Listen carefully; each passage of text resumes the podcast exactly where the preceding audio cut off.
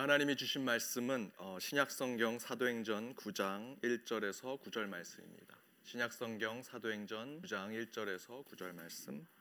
우리 하나님 말씀을 한 목소리로 읽도록 하겠습니다. 사울이 주의 제자들을 대하여 여전히 위협과 살기가 등등하여 대제사장에게 가서 다메섹 여러 회당에 갈 공문을 청하니 이는 만일 그 돌을 쫓는 사람을 만나면 물론 남녀하고 결박하여 예루살렘으로 잡아오려 함이라. 사울이 행하여 다메섹에 가까이 가더니 호련히 하늘로서 빛이 저희를 들러 비추는지라. 땅에 엎드려져 들음에 소리 있어 가라사대 사울아 사울아 내가 어찌하여 나를 핍박하느냐 하시거늘.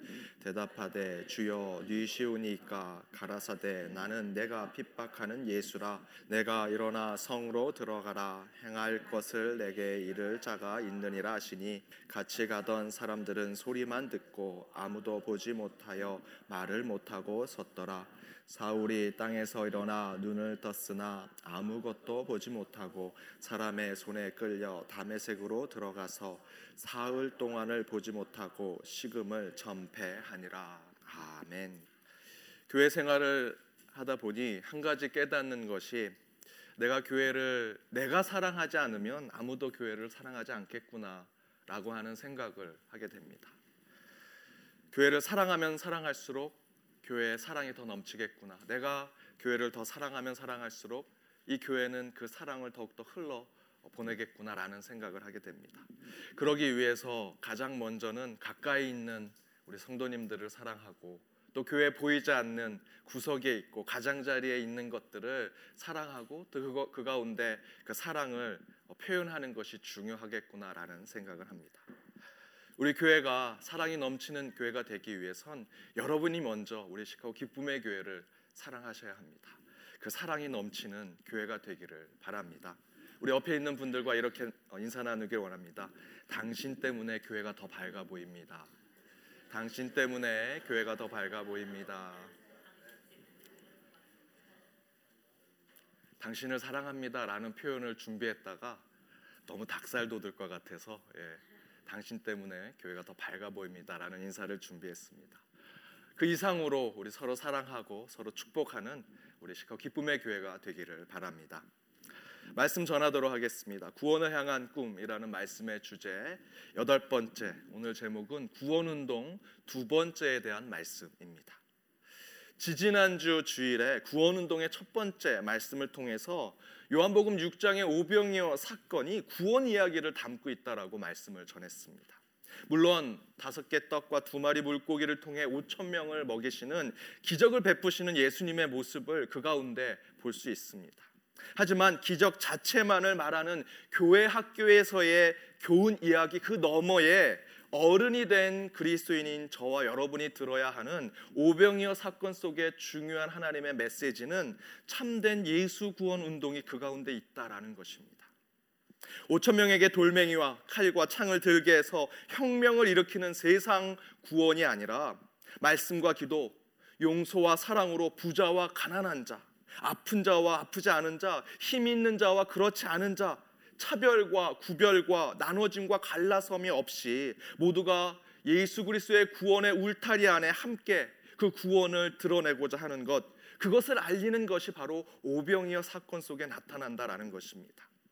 분노와 전쟁 그것으로 절대 구원이 이루어질 수 없습니다. 나눔과 축복으로만 구원은 이루어질 수 있습니다. 그러나 여전히 사람들은 예루살렘을 회복할 환생할 다윗으로 예수님을 생각합니다. 그들의 분노와 그들의 한을 분출시켜서 세상을 뒤집어 엎을 혁명의 지도자로 예수 그리스도를 생각합니다. 그래서 요한복음 6장 15절에는 예수를 왕으로 추대하려고 합니다. 그때 예수님께서 속히 산으로 도망치는 모습을 성경은 기록하고 있습니다. 따라서 우병이어 사건 속에서 나타난 것은 단순히 작은 음식을 뻥튀기해서 엄청난 많은 사람들에게 그 음식을 먹이게 하는 기적을 베푸신 예수님에 대한 말씀만이 있는 것이 아니라 구원 운동을 잘못 이해하는 사람들에게 바른 구원 운동을 자각시키는 매우 중요한 메시지를 담고 있습니다. 그렇다면 우리가 잘못 알고 있는 구원 운동, 잘못된 구원관과 구원 운동은 무엇인가? 먼저는 예수님을 왕이라고 생각하는 예수님을 유대교의 종교적 메시아라고 생각하는 종교 운동으로 잘못 알고 있다라는 것입니다. 이것은 예수의 제자들이 생각했던 것과 똑같습니다. 마가복음 10장 37절에 주의 영광 중에서 우리를 하나는 주의 우편에 하나는 주의 좌편에 앉게 하여 주옵소서라고 제자들이 얘기합니다. 누가복음 9장 46절에 제자 중에 누가 크냐 하는 변론이 그 가운데 있었다라고 설명하고 있습니다. 예수님이 종교적 메시아가 되면 유대인의 왕이 되면 내가 좌편에 내가 우편에 그 자리에 우리가 앉게 될 것이다. 예수님이 황제가 되면 우리 열두 제자는 어떤 서열을 매기면서 예수 옆에 앉아 있을까라는 생각을 하고 있었다라는 것입니다. 제자들이 착각한 구원 운동의 잘못된 모습입니다. 그러나 이런 모습이 지금도 하나도 달라지지 않았다라는 것에 안타까움이 있습니다. 직분을 탐내는 그리스도인들의 모습, 교회가 장로, 집사 선거만 하면 갈라지고 싸우고 다툽니다. 2000년 전의 제자들의 모습과 다를 바가 없습니다. 또한 성직자들도 다를 것이 없습니다. 더 대접받으려고 하고 교회를 종교단체로 생각해서 그 가운데 CEO로, 사장으로, 회장으로 올라가려고 합니다. 총회장이 되려고 수억의 돈을 쓰는 모습이 지금도 구태의연하게 나타나고 있습니다. 잘못된 구원의 모습이 그 제자들의 모습이 지금도 이 안에 여전히 있다라는 것입니다. 두 번째는 예수의 행보를 정치적으로 이데올로기적으로 풀어서 마치 예수가 공산주의의 혁명가이거나 민주화의 투사로 생각한다라는 것입니다. 하지만 예수가 공산주의자, 그가 민주주의의 열사라고 얘기하면서 예수의 이름으로 칼과 창을 들고 가진 자, 기득권자, 나를 반대하는 자, 내 생각과 다른 생각을 가진 자를 처단하고 죽여서 세상을 평등하게 만들고 하나님 나라를 세우겠다라고 주장하는 그 모습은 지금 IS가 알라의 이름으로 테러를 하는 것과 다를 바가 없습니다. 그러나 오병이어 사건에서 예수님은 자신이 정치적 지도자로 또는 혁명가임을 단번에 부정하십니다. 공산주의 혁명가였다면 오병이어 사건을 통해서 배부르게 먹은 그 5천 명 아니 수만 명의 사람들을 데리고 예루살렘으로 부자의 집으로 세리의 집으로 칼과 창을 들고 쳐들어가서 혁명을 선포하셨을 것입니다. 그러나 예수님은 그렇게 하지 않으셨습니다. 또한 민주화의 투사였다면 수만 명이 그 요한복음 6장의 말씀대로 예수를 왕으로 세우자, 예수를 임금으로 세우자, 지금으로 말하면 예수를 우리의 대통령으로 세우자라고 외칠 때 그 오병이어 사건이 일어난 그곳이 마치 지금 민주당, 공화당이 정단되어야 하는 것처럼 그런 자신을 왕으로 추대하는 곳으로 받아들여서 그것을 수락하고 유대인의 왕이 되셔야 했을 것입니다. 그러나 예수님은 절대로 그렇게 하지 않으십니다. 그것은 절대 예수님이 원하시는 구원 운동이 아니기 때문입니다. 그것은 잘못된 구원 운동의 모습입니다. 그리고 마지막 세 번째 앞에 두 가지 잘못된 구원 운동의 마지막으로 우리 신앙 안에 침투된 구원 운동은 시한부 종말론, 세대주의 종말론에 빠져 있는 구원 운동입니다. 이 잘못된 구원 운동은 신천지, 구원파, 각종 이단들의 구원 운동을 이끌고 있는 동시에 우리 교회 안에도 상당히 많은 부흥 강사들과 목회자들, 성도들이 물들고 있는 잘못된 구원 운동, 구원관입니다. 간략하게 살펴보면 하나님의 역사가 일곱 단계로 되어 있다라는 것입니다. 이제 마지막 예수의 재림 시대가 오면 천년 왕국이 이루어질 것이다. 그런데 천년 왕국의 시대가 오기 전에 예수님이 공중에 재림하셔서 바로 그때 예수를 잘 믿고 있는 사람들은 휴거가 일어난다고 이야기합니다. 그리고 세상 곳곳에 전쟁과 기근, 지진이 일어나서 종말의 징조가 나타나서 점점점 예수를 믿지 않는 배교자들이 늘어나고 적그리스도들이 등장한다라고 설명합니다. 그러면 바로 그때 7년 대환란이 일어납니다. 7년 동안 악마가 통치하는 시대가 온다라고 그들은 주장합니다. 이미 그렇게 주장을 해서 예수님이 지금 하늘에, 하늘에 공중재림이 하셨다고 그들은 주장합니다. 어디에 계실까요? 그들의 주장대로라면 하늘에 계신 건데 그래서 자기들이 휴거가 일어나야 된다라고 생각하고 지금 한국에서는 동남아의 어느 마을, 남태평양의 어느 섬을 사가지고 그곳에 사람들이 모여서 휴거를 기다리고 있다고 합니다. 그곳에 사는 사람들의 신문의 기사를 봤더니 피폐하고 노예처럼 살아가고 있다고 합니다. 사이비 종교의 모습일 뿐입니다. 어쨌든 이런 7년 대환란 그 가운데 휴거를 받지 못한 반쪽짜리 그리스도인들은 666표를 받아야 하는데 그것을 받지 않고 핍박받고 순교하면 다시 천국에 올라가고 666표를 받으면 지옥에 간다라고 주장하는 것이 그들의 구원 운동의 모습입니다. 그리고 그 7년 환란 마지막에는 이스라엘 그 예루살렘에서 사단과 하나님의 천사들이 하나님의 군대가 전쟁을 일으키는데 그것이 아마게돈 전쟁입니다. 그곳에서 하나님의 군대가 승리하여 예수님이 메시아로 인정되어서 지상에는 천년 왕국이 세워질 것이라고 주장하는 것이 그들의 구원 운동 구원관입니다. 그래서 여기에 빠져 있는 분들은 자꾸 예수님이 언제 오실까에 대해서 궁금합니다. 1992년 10월 28일, 2012년 4월, 5월, 6월, 7월, 8월 그날 안 오시니까 다시 2년 연장, 또 안 오시면 5년 연장.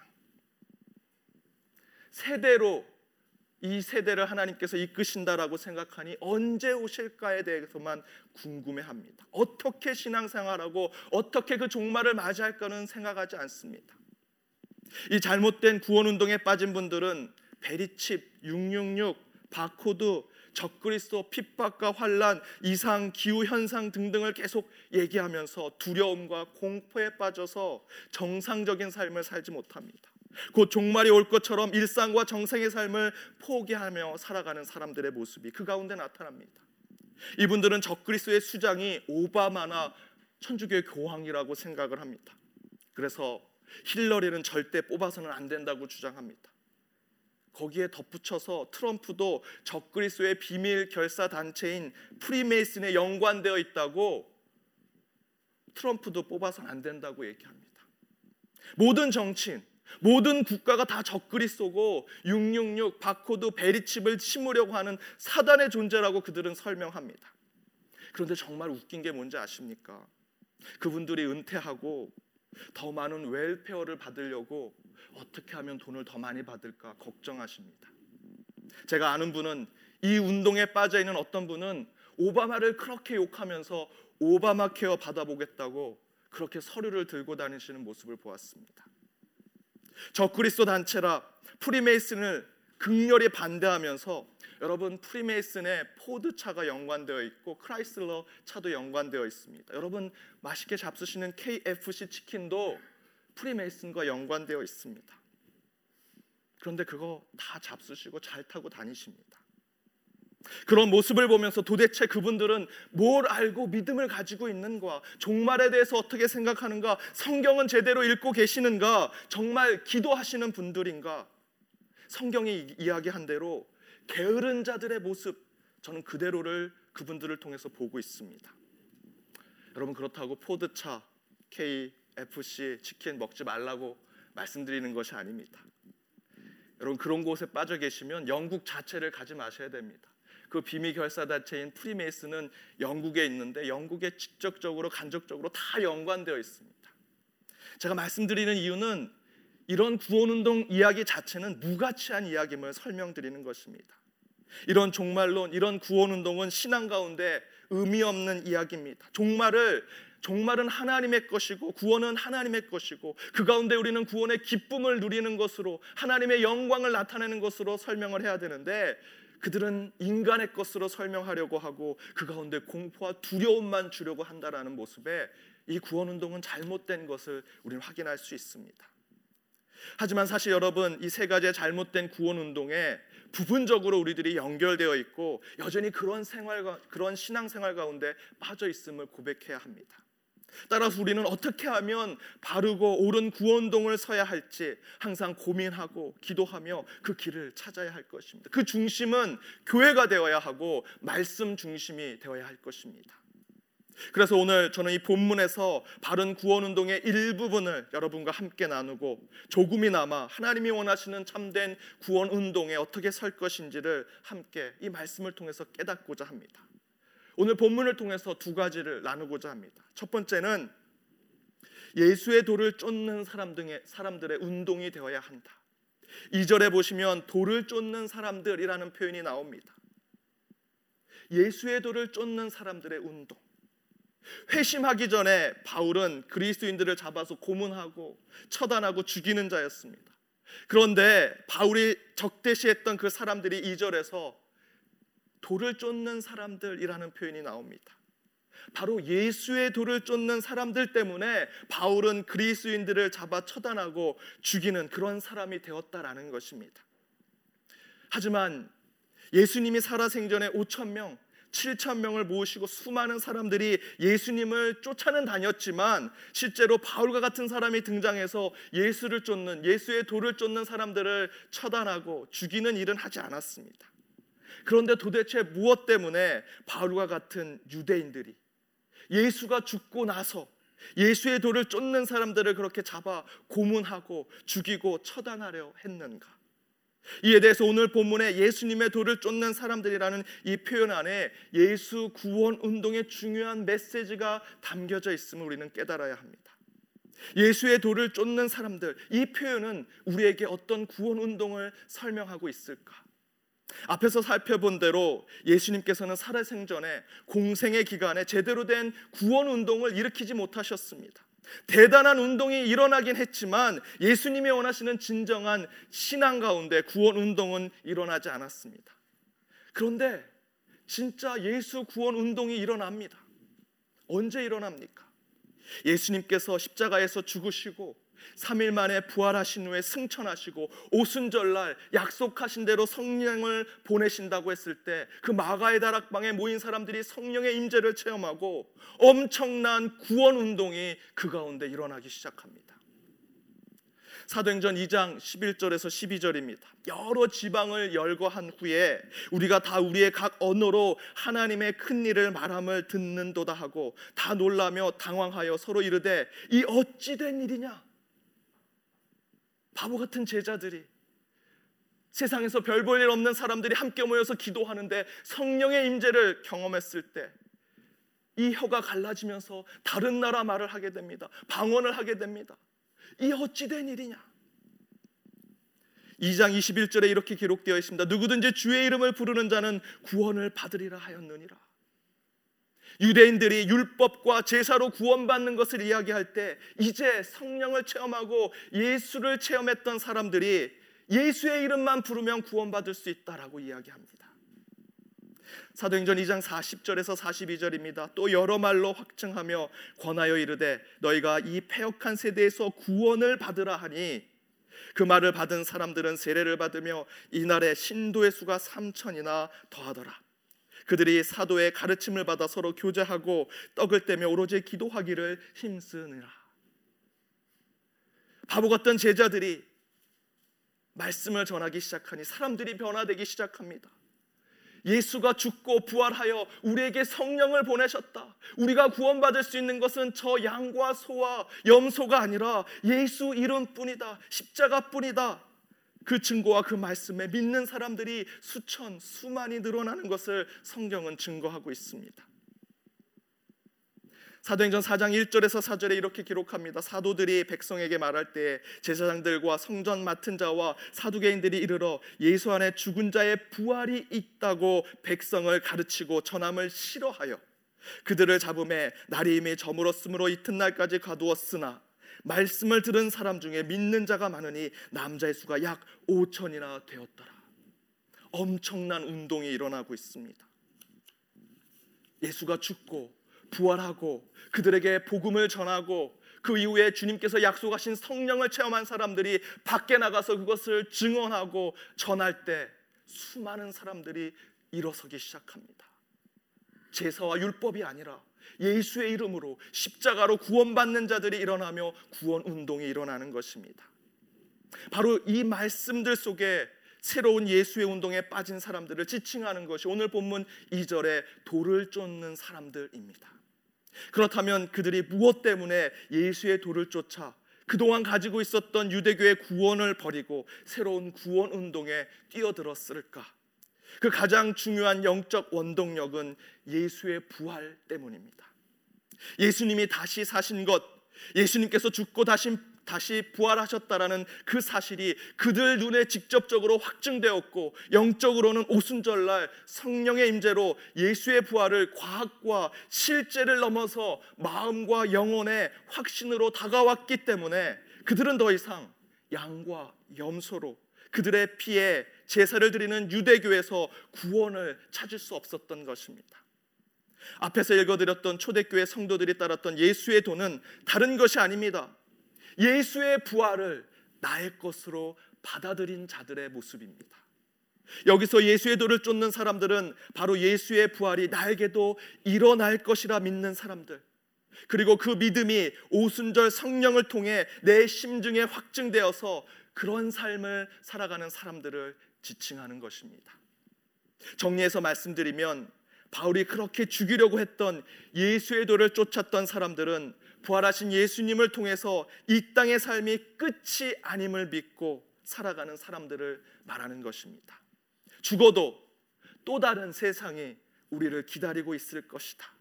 나도 예수님처럼 부활해서 천국의 삶을 누리게 될 것이다. 믿고 살아가는 사람들. 그들이 펼치는 새로운 구원 운동은 이 세상 어떤 것도 두렵게 하지 않았습니다. 기득권을 가진 유대교의 사람들, 그들의 차별도 지배국인 로마의 압제도 하나님처럼 권세를 누리는 로마의 황제와 각 지방의 왕들도 예수의 도를 쫓는 사람들은 결코 두려워하지 않았습니다. 두려움의 대상이 되지 않았습니다. 로마와 이스라엘의 시민권이 아니라 하늘의 시민권, 영원한 생명과 영원한 나라를 보장받은 그리스도인들이 살아가는 삶은 그 자체가 구원 운동이고 새로운 세상이고 칼과 창을 들지 않았지만 피 흘림 없는 혁명과 변혁이 세상에 드러나는 그런 하나님 나라 운동이었습니다. 그래서 성경은 그렇게 예수의 도를 쫓는 자들이 5천 명, 7천 명 수많은 무리가 따르게 되었다라고 증거하는 것입니다. 그래서 바울이 칼과 창, 분노와 사리를 가지고 이 예수의 도를 쫓는 사람들을 막고자 했던 것입니다. 따라서 우리가 깨달을 수 있는 바른 구원 운동은 부활하신 예수님을 통해 이 땅의 삶이 끝이 아님을 믿고 살되 성령을 통해 이 세상의 삶을 마치 천국에서 사는 것처럼 살아가는 사람들의 삶 그 자체 그것이 바로 바른 구원 운동의 모습입니다. 정치 운동, 혁명과 혁신 운동, 이데올로기의 운동처럼 권력과 힘과 대중의 지지로 때로는 칼과 총이 필요한 그런 운동이 아닙니다. 예수님께서 이 땅에서 우리에게 보여주신 바른 구원 운동은 오직 믿음과 그에 걸맞는 신앙의 삶을 보여주는 신앙 운동입니다. 거창하지 않습니다. 큰 구호 따위는 필요 없습니다. 이 땅의 전부가 아니라고 믿고 어떤 일에도 의연하게 살아가면서 저 멀리 있는 천국 그곳을 향해 가되 그곳만 바라보는 것이 아니라 바로 그 천국이 이 땅에 구현되기를 늘 실천하며 살아가는 삶. 그 삶을 살아간다면 우리는 바른 구원 운동가로서 살아가는 것일 것입니다. 지난주에 파란 눈의 스님으로 알려졌던 형각 스님이 한국 불교를 비판하면서 떠나겠다고 SNS에 글을 남겼습니다. 이유를 그 긴 글로 설명하면서 마지막에 이런 표현을 씁니다. 기복, 돈, 참 슬픈 일이다. 한국 불교가 이렇게 되었다라는 것입니다. 한국 불교 기복 그 사상이 가득하고 그것이 돈과 똑같구나. 참 슬픈 일이다라고 설명하는 것입니다. 불교 정신은 간단히 설명하면 무소유입니다. 근데 너무도 아이러니하게도 이 외국인 스님이 한국 불교를 경험하면서 깨달았던 것이 한국 불교는 소유가 너무 많구나. 돈을 너무나 많이 가지고 있구나. 돈을 너무나 많이 밝히는구나. 그래서 떠난다라고 글을 남겼습니다. 저는 이 기사가 결코 한국 불교에만 머물지 않는다고 생각합니다. 지금 한국 교회는 이 형각 스님과 같은 분이 너무나 많습니다. 우리는 그 성도들을 향해서 가나안 성도라고 합니다. 여전히 가나안에 들어가지 못하고 방황하고 있는 성도들 예배를 드리지 않습니다. 예수를 구원자로 믿지만 교회가 싫어서 성도들이 싫어서 교회 오지 않는 사람들을 우리는 가나안 성도라고 하는데 형각 스님과 같은 분들이 너무나 우리 한국 교회에 많습니다. 청년들은 10여 년 전보다 3분의 1, 4분의 1, 5분의 1로 줄었습니다. 아예 청년부 자체를 운영하지 않는 교회들이 늘어나기 시작합니다. 정말 교회가 바른 구원 운동을 했다면 이런, 이런 일이 일어났을까? 돈과 권력과 힘으로 세상이 전부인 양 생각하면서 거짓 신앙생활을 보여주는 것 대신에 믿음과 성령, 말씀의 중심이 된 신앙생활을 가지고 천국을 향한 구원 운동을 했다면 지금 이 교회의 위기가 왔을까? 저는 그러지 않다고 생각합니다. 따라서 여러분 우리가 바른 구원 운동의 길에 서도록 노력해야 할 것입니다. 오직 예수님을 통해서만 이 땅의 삶이 끝이 아님을 믿고 이 세상의 천국을 이루며 살아갈 때에 매 순간 매 순간 구원을 드러내는 삶, 이 세상의 구원을 위해 하나님 나라를 세우는 삶, 그리하여 바른 구원 운동을 우리의 삶으로 보여주는 것, 그것이 저와 여러분이 참된 구원 운동을 하는 모습이라 믿습니다. 우리 교회가, 우리 시카고 기쁨의 교회가 그런 참된 구원 운동을 일으키는 교회가 되기를 바랍니다.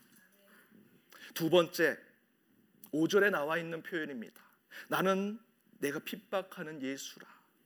바른 구원 운동의 다른 하나의 모습은 천국의 의와 선함 때문에 세상으로부터 핍박받는 사람들의 공동체 그런 공동체가 될 때 이 가운데 구원 운동이 일어날 수 있다라는 것입니다. 교회와 그리스도인들은 사실 항상 핍박받는 위치에 있어야 합니다. 사단의 불의와 부정 그것에 타협하고 적당히 관계 맺는 곳이 되어서는 안 됩니다. 의를 위해서 싸우고 바른 것을 위해 맞서고 정도를 위해서 굳게 서 있어야 합니다. 바른 구원 운동은 이렇게 핍박과 고난을 받는 것이 기본이 되어야 합니다. 사도행전 9장에서 예수님이 바울 앞에서 환상 가운데 나타나십니다. 그때 예수님은 더 거룩하고 더 하나님의 그 큰 모습, 위대한 모습으로 자신을 설명하실 수 있는데 예수님은 이렇게 얘기하십니다. 나는 내가 핍박하는 예수다. 그렇게 말씀하시면서 예수님의 정체성, 그리고 예수님을 따르는 교회의 정체성, 그리고 그 핍박받으시는 예수님을 쫓아가는 저와 여러분과 같은 그리스도인의 바른 정체성을 설명하십니다. 핍박받아야 한다. 핍박받는 교회, 핍박받는 성도가 되어야 한다. 우리는 의와 선함을 위해 세상으로부터 핍박받고 고난받아야 합니다. 그 가운데 구원 운동이 시작되는 것입니다. 마가복음 8장 34절에 예수님은 예수님을 따르고자 하는 자들에게 누구든지 자기의 십자가를 지고 따라야 한다라고 이야기하셨습니다. 요한복음 15장 20절에 사람들이 나를 박해하였음즉 너희도 그들이 박해할 것이다라고 설명하십니다. 오늘 본문 뒷부분에 사도행전 9장 16절 하나님께서 바울의 삶을 바울의 미래의 삶을 예언하면서 제사장 아나니아에게 이렇게 설명하십니다. 그가 내 이름을 위하여 얼마나 고난을 받아야 할 것을 내가 그에게 보이리라. 이 외에도 우리 믿는 자들의 삶은 고난과 훈련, 연단과 핍박으로 채워져 있어야 함을 우리는 깨달아야 합니다. 참된 구원을 위해 신앙의 삶을 살아가는 우리는 고난과 핍박이 당연한 것임을 알아야 합니다. 그런데 지금 우리의 신앙과 우리의 교회 더 나아가서 우리의 구원 운동이 복, 복, 복으로 채워져 있습니다. 성공하고 교회 오면 물질이 채워지고 신앙생활하면 부자가 되고 잘 될 것이다. 예수 믿게 하기 위해서 우리 교회에서 전도로 많은 선물을 줍니다. 교회 처음 오면 온갖 칭찬과 좋은 말을 듣습니다. 그런데 정말 그것이 구원 운동의 올바른 것인가? 이제 다시 한번 우리 생각해 봐야 합니다. 제가 대학 때 팸플릿 동아리에 들어갔습니다. 갈대로 이렇게 긴 관으로 몇 개를 이어 붙여서 소리를 내는 악기입니다. 그 동아리에 들어갔는데 처음에 들어가서 불어보라고 해서 도레미파솔라시도를 불렀는데 다들 막 기립을 해서 박수를 치면서 와 천재라고 이렇게 잘 부른 사람이 없었다고 그래서 바로 그 자리에서 가입에 어, 가입 그 신청서에 가입을 했습니다. 그리고 나서 그 동아리 방에 있는데 새로운 사람마다 저에게 했듯이 똑같이 해주시는 겁니다. 도레미파솔라시도 하면 다 일어나서 기립하면서 최고라고 천재라고. 그래서 다 가입을 했습니다. 그 이후에 얼마나 꾸중을 듣고 연주회를 준비했는지 너무나 힘들었던 기억이 납니다. 그런데 우리 교회가 신앙의 문제, 믿음의 문제에 있어서 우리 교회가 이런 모습이 있지 않은가 생각을 해봅니다. 핍박받고 고난받고 진지하게 고민하고 깊이 신앙을 생각하고 구원을 함께 토론하고 논의하는 곳이 교회가 되어야 하고 우리 신앙의 삶이 되어야 하는데 선물 받고 축하받고 좋은 것만 들으면서 신앙생활을 시작하고 있다라는 것입니다. 전도의 방법으론 좋지만 구원 운동의 측면에서는 맞지 않습니다. 바울은 오늘 본문의 말씀이 처음 소명을 받고 콜링을 받는 처음 중생하고 거듭나는 자리인데 그때 바울은 앞을 못 보게 됩니다. 구절에 보니까 식음을 전폐했다. 음식과 물을 먹지 않으면서 사흘 동안 기도한 바울의 모습을 볼 수 있습니다. 그리고 앞에서 말씀드렸던 대로 16절에 평생 예수의 이름을 전하는 것으로 고난 가운데 살 것을 계시받았습니다. 우리는 그렇게까지는 안 되더라도 예수 믿어 구원 공동체에 들어가는 것을 동호회에 가입하는 것이나 회사에 들어가는 것처럼 생각하게 만들어서는 안 됩니다. 바른 구원 운동에 들어가는 것은 핍박받는 예수를 나의 주님, 나의 구원자로 인정하는 것임을 잊지 말아야 합니다. 따라서 전도와 선교를 하는 데 있어서 우리의 믿음의 자존심, 신앙의 자존심까지 팔면서 선교하고 전도해서는 안 될 것입니다. 이제 그런 시대는 끝났습니다. 신앙의 자존심 팔면서 우리 사람 불러오지 맙시다. 저는 오히려 잘 됐다 생각합니다. 이제 진짜 알곡과 가라지가 나눠지는 시대가 된 것입니다.